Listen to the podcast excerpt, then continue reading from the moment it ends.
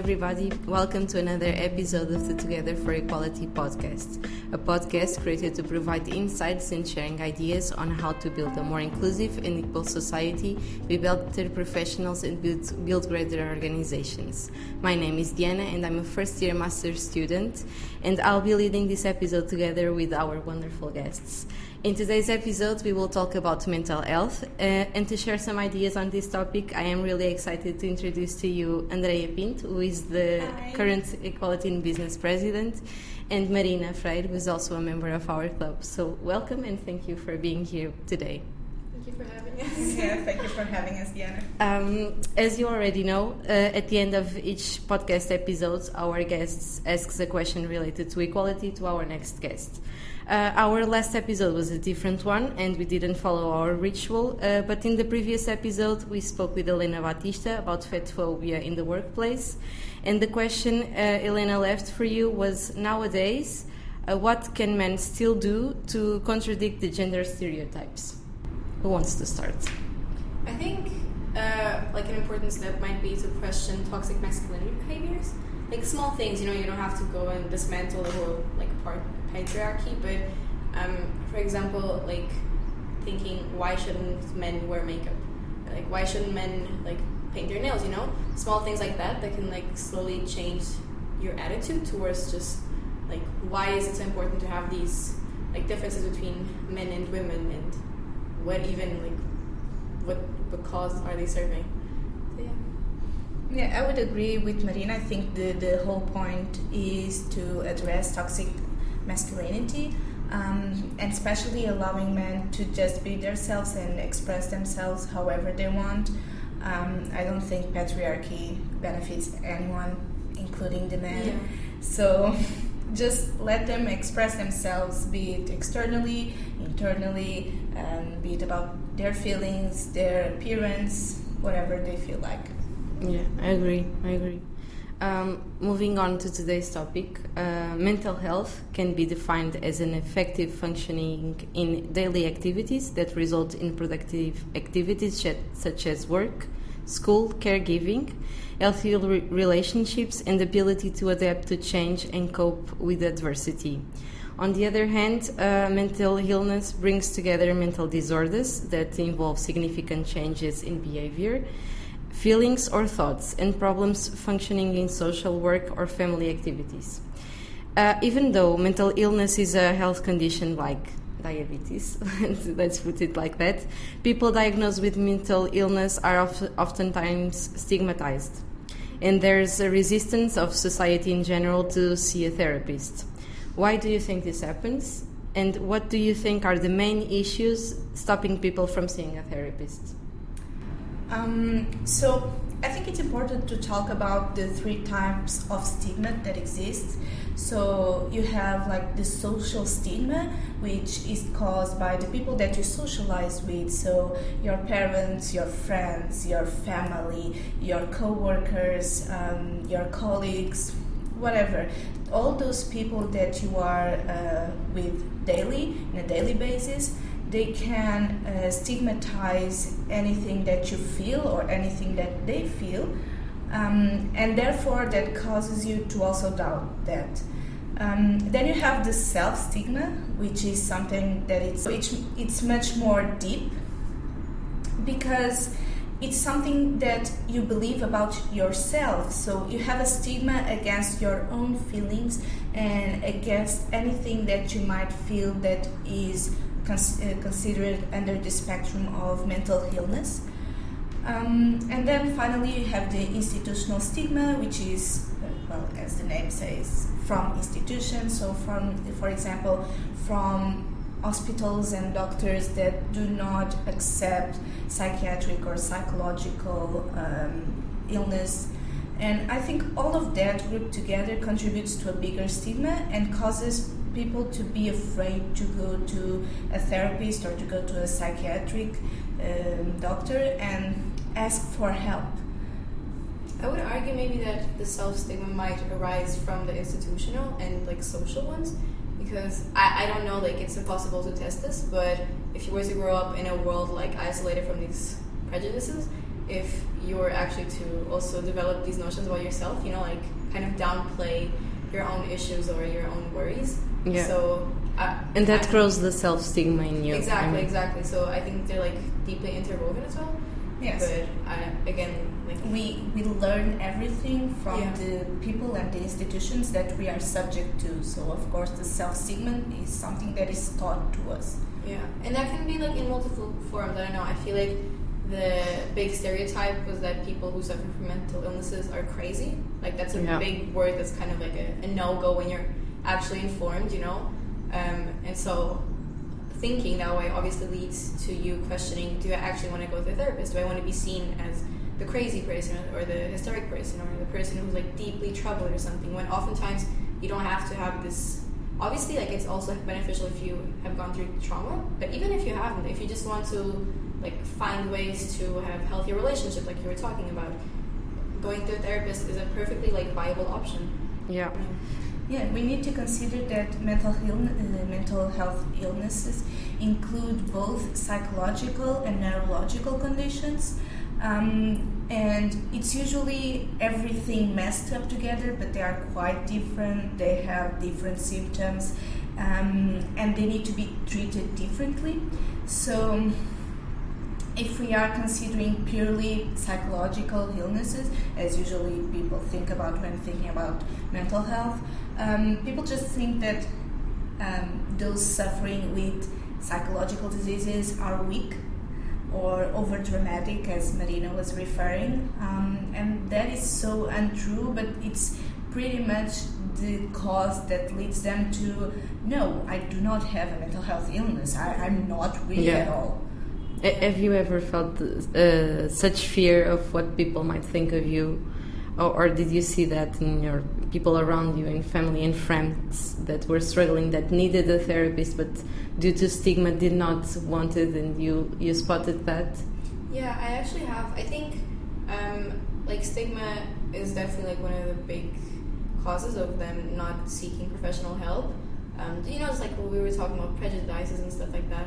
But a big argument that I see, like hear from my friends and stuff nowadays is also financial like problems because while there are um, free like ways to get help um, if you if you're really dedicated to it it will have a cost um, and so it's not something that people are willing to do sometimes because either they themselves don't have like an income and they would have to ask their parents and they're not comfortable about that Yeah. or they have some And parents might not even care that Exactly, much. or- Exactly, they might have some some fear of like repercussions and stuff like that, uh, or or they just it's not their priority, right? Like if you're living on an income to income basis, uh, you're going to be worrying about food, about like having a roof, um, and so mental health, unfortunately, will not be the thing that you invest in the most. Yeah, I totally agree with you, and I have a, a very personal experience with that. So I personally never felt the fear of being judged, and I, honestly, if I cannot go to something because I have therapy, I'll, I will say to you, no, I have a therapy session at that time. I cannot go. Um, and I think it's because my mom specifically always told me, if you need therapy, just talk to me, and I'll make the, the, the ends meet because it's a very important part in our lives. Even though uh, sometimes we struggle financially, it's something that she always made sure um, that I had access to. That's great. Yeah. Yeah. But for example, with my boyfriend, um, he was actually diagnosed um, when he was only eight years old. His psychiatri- uh, psychiatrist wanted him to take some medicine, and his mom was always against it. So he always developed a fear of um, expressing what he's feeling and getting help because his mom always dismissed that and said that it was a waste of money. And also, we need to consider the fact that it is expensive. Um, nowadays, a psychological uh, therapy session uh, in Portugal is between 30 and 70 euros, and getting 30 euros per session is if you're lucky or if you have some type of health insurance. usually. If you go to a, s- a psychiatric uh, appointments, then it started in usually 75 euros. I I would just or like to add quickly, like it is possible. I am right now, like I'm, uh, I have like consultation therapy and psychiatric, uh, and it's for free, but um, it's under like specific conditions. And so, Okay. for example, like in my case, it was appointed by the court that I like needed needed like urgent help, and so that's why like I'm able to have it for free. Thankfully, like I'm very grateful for that. Uh, just you know, like it's it's not for every case, um, unfortunately, but it is possible. And if you look into it, it might be applicable like to your Okay. case to get for free. But But, usually yeah. it, it implies like court action Yeah, or yeah. state action. Usually the, the the help that you can get for free is more of support groups or similar um, communities um, that you can access and communicate with. And sorry again, just on that note, before I forget, um, there is like um, an app that's been developed like recently. It's not super heard of yet, but I think it's called 29k for 29,000. As in like on average, we have around 29,000 days in our lives, um, and it's a it's like you were saying, it's like a, a community of sorts. It's an app to to engage with other people who might be doing the same thing to try and not professional like as a therapist help, but help that can go like just guide you towards uh, a healthier path and stuff like that. Yeah, there are uh, plenty of apps uh, related Yeah. to mental health. Um, the one that I know the most is Seven Cups. um, and it's it's a very good app because in the beginning it asks you what you struggle with the most. So it presents you with forums and groups and communities that struggle with identical issues um, and not necessarily only uh, not necessarily like general mental health or only specific issues that do not relate with. It uh, it's a bit personalizable um, but as Marina said, it never substitutes professional help, that's the goal. It's therapy. And uh, sometimes there, I have some friends that visited the psychologist and they had a terrible experience. So they are not looking for it more. Uh, That's so I think also, yeah. I also like sometimes I'm not looking forward to my appointments because um, what what you have to keep in mind is that like the person on the other hand is also just human. So if, for example, they're going through a rough day, um, unconsciously might reflect onto your appointment, and it might be like an unpleasurable experience for you because it's already hard to like get yourself out there and talk about those things sometimes, and it, it can sometimes bring your mood down if you're having like a normal day, and then you have to actively engage in things that hurt you or stuff like that. Uh, so I've I've also struggled with that, not feeling like Mm. motivated to go to my appointments and stuff. But at the end of the day, I just think like, okay, I'll just I'll just go and I'll see what happens. Because sometimes I end up leaving out of there super happy, super relieved, you know, like just feeling a lot lighter. And some other days, Yeah. like I'm a little unlucky, and it just doesn't turn out as I had hoped. But again, like it, they're also just a person trying their best, and therapy has so many nuances to it, like learning psychology and like how the mind works and how to help has like it, it can go in so many different ways like it's hard to have a one problem like on one solution fixes all yeah. This this my question goes like I, I don't I think we don't need an answer, but do you think everybody could use therapy? I Yes. think so. Yeah, definitely. Yes, Um, so, so I was lucky enough to um, like my first psychologist, but then she went on a maternity leave, and I actually got another therapist, and I didn't like them at all, and I did feel the same as Marina. Um, but I don't think that having a bad experience with a, a specific therapist should be um, a reason for you to stop looking for help. Um, I have a friend that went to seven different therapists and he didn't like any of them, and he's still looking for help. Um, he still asks me for resources, and that's really uh, what we want. It's to not give up. It's fine if you need help, uh, but don't give up just because you had bad experience.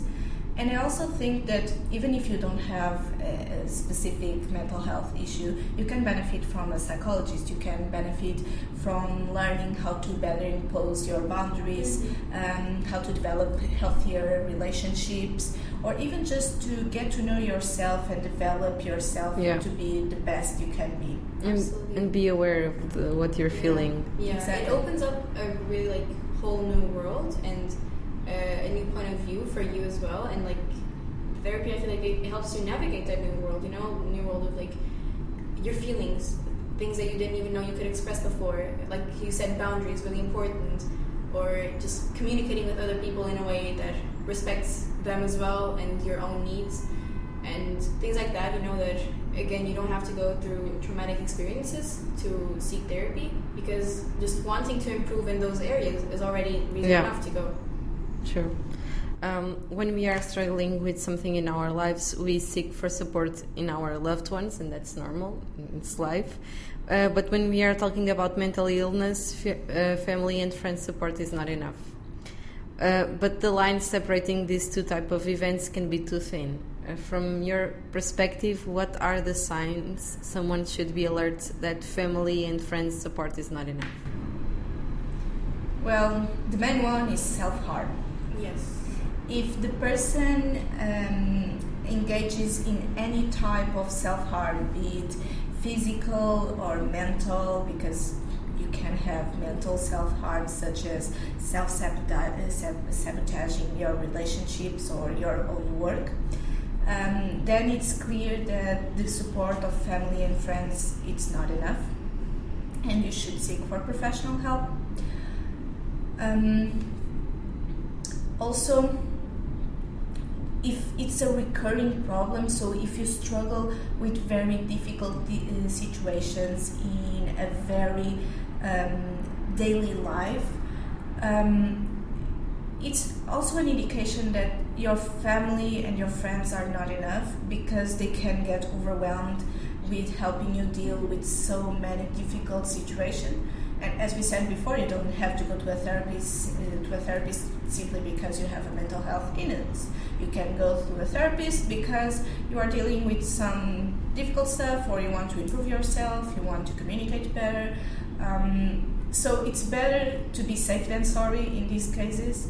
And if anything feels more than the usual patterns of behavior of that person, then you should not force them because you can never force someone, but hint that they might need some more help besides yeah. families and friends. Yeah, I think oftentimes also um, friends can be especially helpful because if you grow up in an environment where the household itself is also very toxic, it's hard for the parents to recognize any disturbances in behavior of their children or loved ones or anything.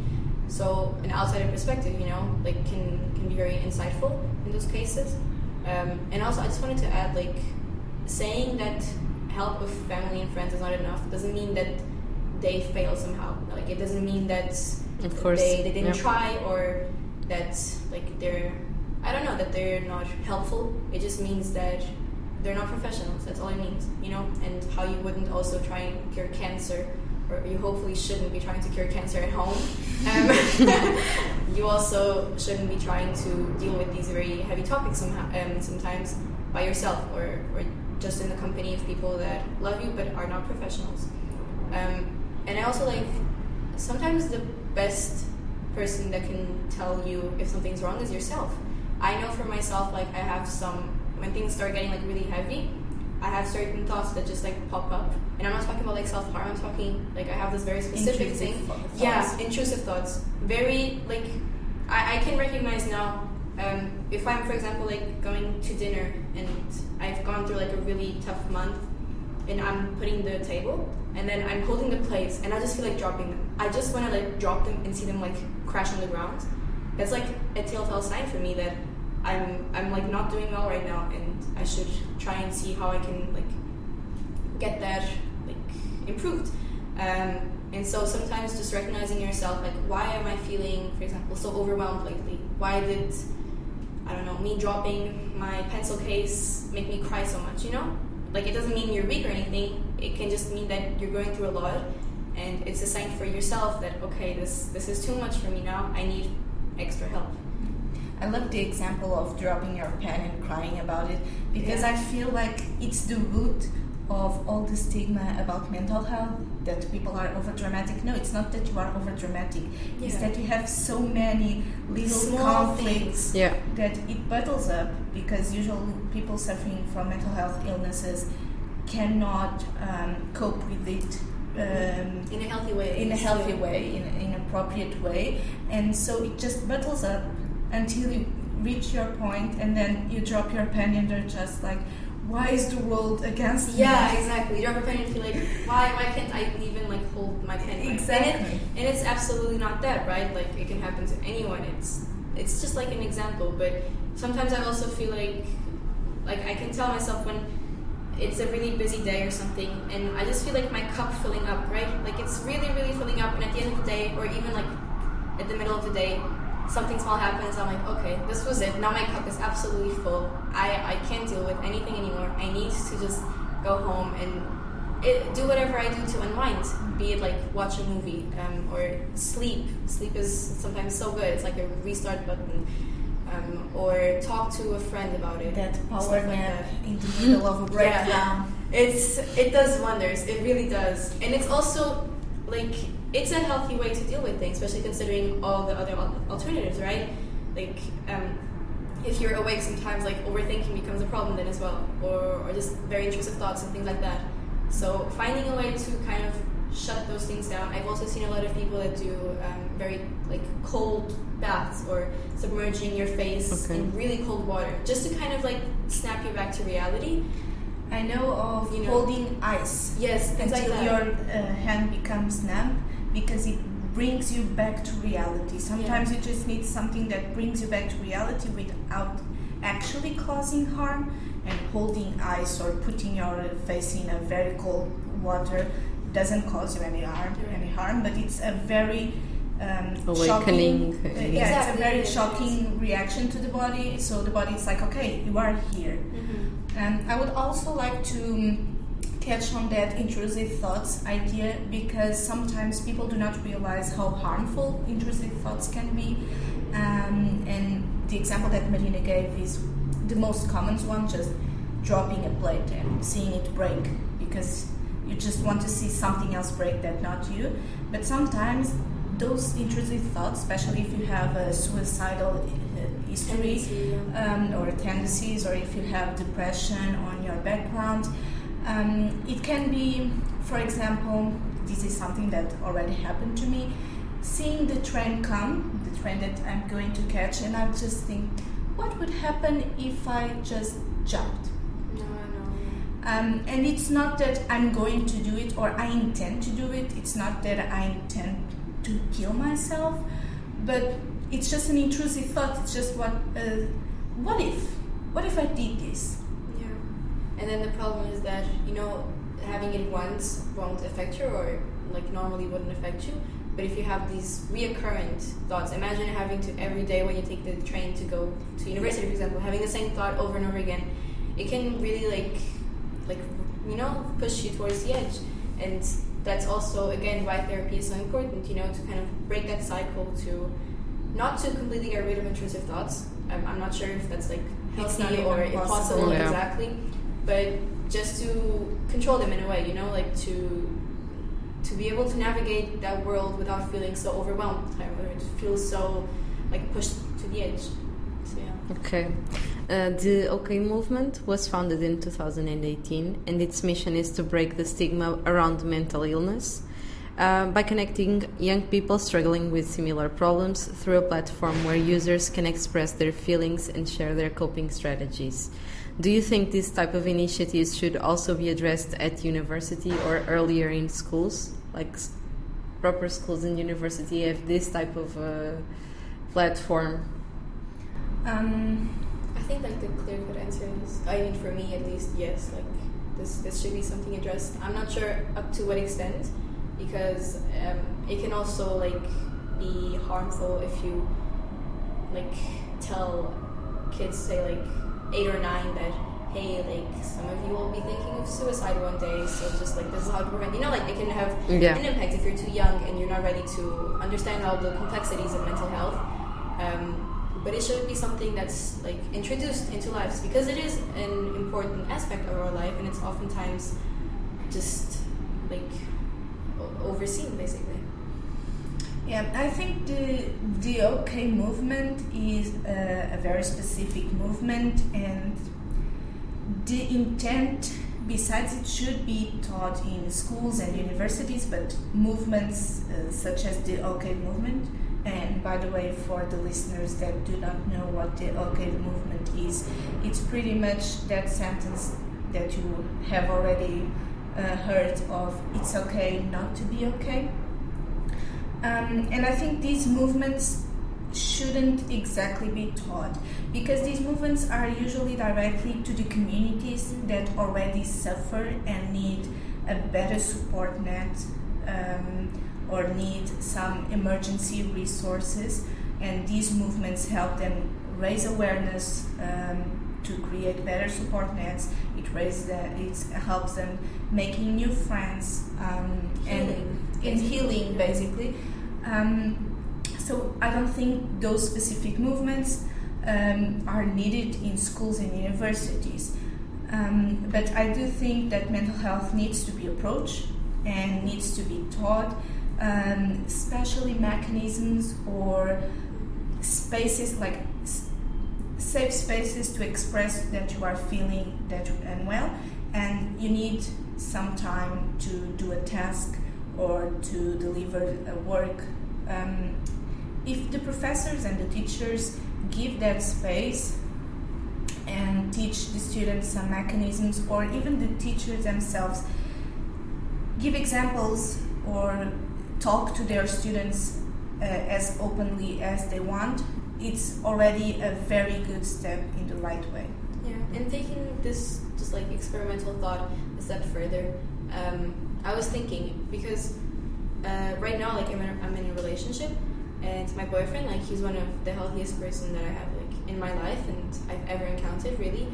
And I never really knew that you could have like such open, like healthy, mature dialogues about your feelings and like maybe how you, they hurt you and how you hurt them um, in a safe way, you know. And it doesn't replace a therapist, but it accompanies it, you know. And um, I feel like if people are taught from an early age how to communicate this more properly and in a healthy way, and like you said, find mechanisms that can help them deal with stuff, uh, it will definitely decrease the um, the current pressure that we have Exactly. on the therapy like, system and, and everything like that and because our peers will be able to perform a similar function again not the same but like an auxiliary function so that's i don't know i feel it's it's a big like step Yes. but it would be very nice to live in a world like that But then you also have like school therapists and stuff like those, and that's a really good resource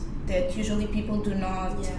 actually explore because those therapists are usually overwhelmed themselves. yeah Yeah, and from my experience, I never uh, looked at a therapist in a school, and the the touch I had was not that helpful as well because at some point you have sessions just to help you decide what you want to do in your future, and it's I feel like it also circles back to the first question about stigma because like I I was advised by some teachers to like go see the the school's therapist and I was like a bit afraid you know? I didn't want to be like that one kid that was spending her breaks talking to an adult about like mental issues when my other like friends and stuff were out just doing fun things right um, and so it's it's really like a, a complex network of all these little things that you know it's the stigma it's it's sometimes the financial problem that schools can't can't finance a therapist Yeah. or My- a my- competent one right My old school, um, it was huge. It included fifth to twelfth grade, including night courses and Yeah. professional courses, and the whole school had two therapists. yeah, it's it's the It same was- problem. Thousands of kids. Yeah, it's impossible to to provide a, a proper service, right? and then each person that goes to seek like help also doesn't get a very like, complete help, you know, because how could they?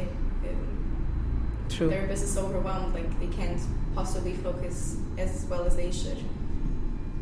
Okay, uh, talking about mental health at work is also crucial since people spend a lot of time of their lives at work and if a person is not happy or fulfilled at what they do that can frustrate and have a direct impact on other sides of your life that can be relationships with family and friends or the relationship you have with yourself Jeremy Godwin, uh, it's a well-known coach. He has a, a, really nice podcast. Gives some tips on how to manage work-life uh, balance for better mental health. Some of them being leaving work at work uh, and maintaining clear boundaries. Define yourself by more than just your job title and know how to manage and plan your time. This is clear and more on the employer side, but my question, and since we are a, a Equality in Business Club, uh, is if companies' actions on mental health are enough or appropriate. So, I think it is important to differentiate that there are two types of people seeking for mental health resources the ones that just want to keep themselves sane but are in a general way already healthy and the ones that do suffer with mental health illnesses. And it's important to separate how the workplace sees both of them. Because nowadays, indeed, there is, uh, there is an increase in mental health resources, but I do believe they are more directed to the ones that just want to keep themselves safe. Because keeping a balance of work life, uh, defining boundaries, and all of that is definitely very important for everyone, but it's not enough for the ones that suffer with mental health illnesses. And companies fail on providing those extra resources for the ones that suffer with it. Um, I do feel that for those that if they want to ac- accommodate the ones that suffer with mental health illnesses, they need to really provide accommodations such as they would do with a disabled person and I really think it's a good idea to have in every company some type of therapist or coach or counselor for the teams. So not only to have individual therapists to which you can go to if you are feeling unwell, but actually group therapists that can uh, help the team to work better and okay. to improve those relationships because like therapy kind of yeah it's yeah. kind yeah. of couples therapy because if you improve the environment within the firm and the relationships it already helps everyone it's like a team building activity it's right? almost like a team building activity yeah no i think that's actually like a really good idea i, I can't say much because uh, i don't have the view of, of the company and i have not been in a workplace ever uh, but that sounds really helpful because sometimes you might be okay, like like healthily dealing with your things and stuff.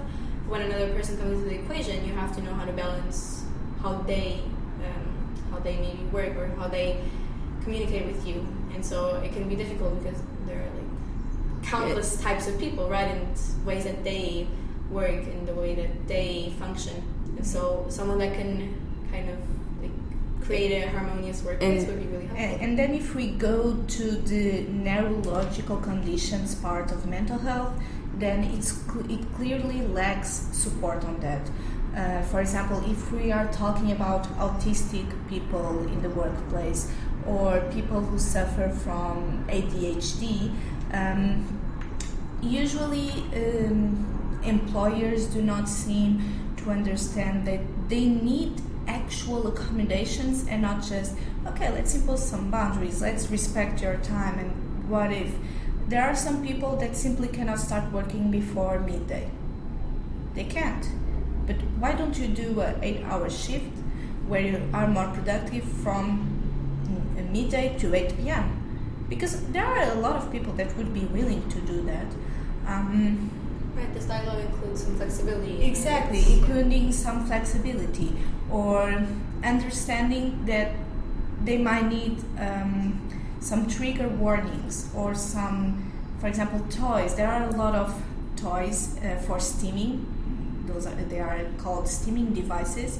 Uh, and steaming is pretty much just, um, for example, when you start shaking your leg when you are anxious, or if you start um, touching your hair that's stimming devices. It's pretty much anything that you do to comfort yourself.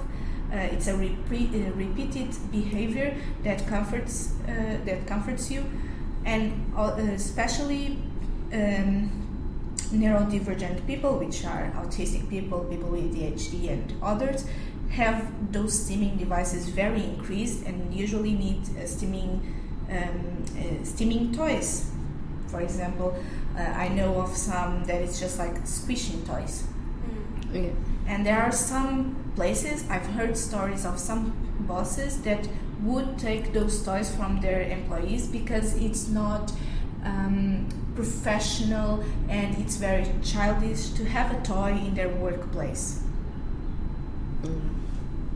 Yeah, again, stigma know, like exactly not viewing. And and sometimes I think even just for hiring, you will have a stigma yeah. up front, and not not only in the workplace, but already in the, yeah, in the might, recruitment. You might feel the need to like not expose that side of you when recruiting and stuff. Yeah, because, yeah, of being afraid. I think something like a, a step that every company should consider that could help a lot of people is if you can't allocate therapists in the workplace itself, to provide a good enough health insurance so that covers like yes, yeah definitely. You know it's uh, it seems like an easy enough solution. Obviously like it has complications to it that i'm, I'm not aware of but it would be like uh, a good step that not, not only addresses then you know like physical problems but then the mental mental ones as well. And, true uh, we are now reaching the end of today's podcast episode, and before we say goodbye to you, we would like to take you um, part in our ritual. So I'll ask you to give us a question that you would like to see answered on our next episodes. Okay, so my question for our next guest is what issue of discrimination do you feel that it's still ignored looked over or completely um, dismissed as non existent, and what measures could be taken to raise more awareness about it? So, very, very interesting question. Yeah. Thank you. Thank you so much for your time and valuable insights. It was a pleasure having you here with us today. Uh, feel free to reach out to us on our social media accounts. You will find us under the name Equality in Business on LinkedIn, Facebook, Instagram, and now also on, on YouTube. Looking forward to talking to you in two weeks, and until then, stay healthy and safe.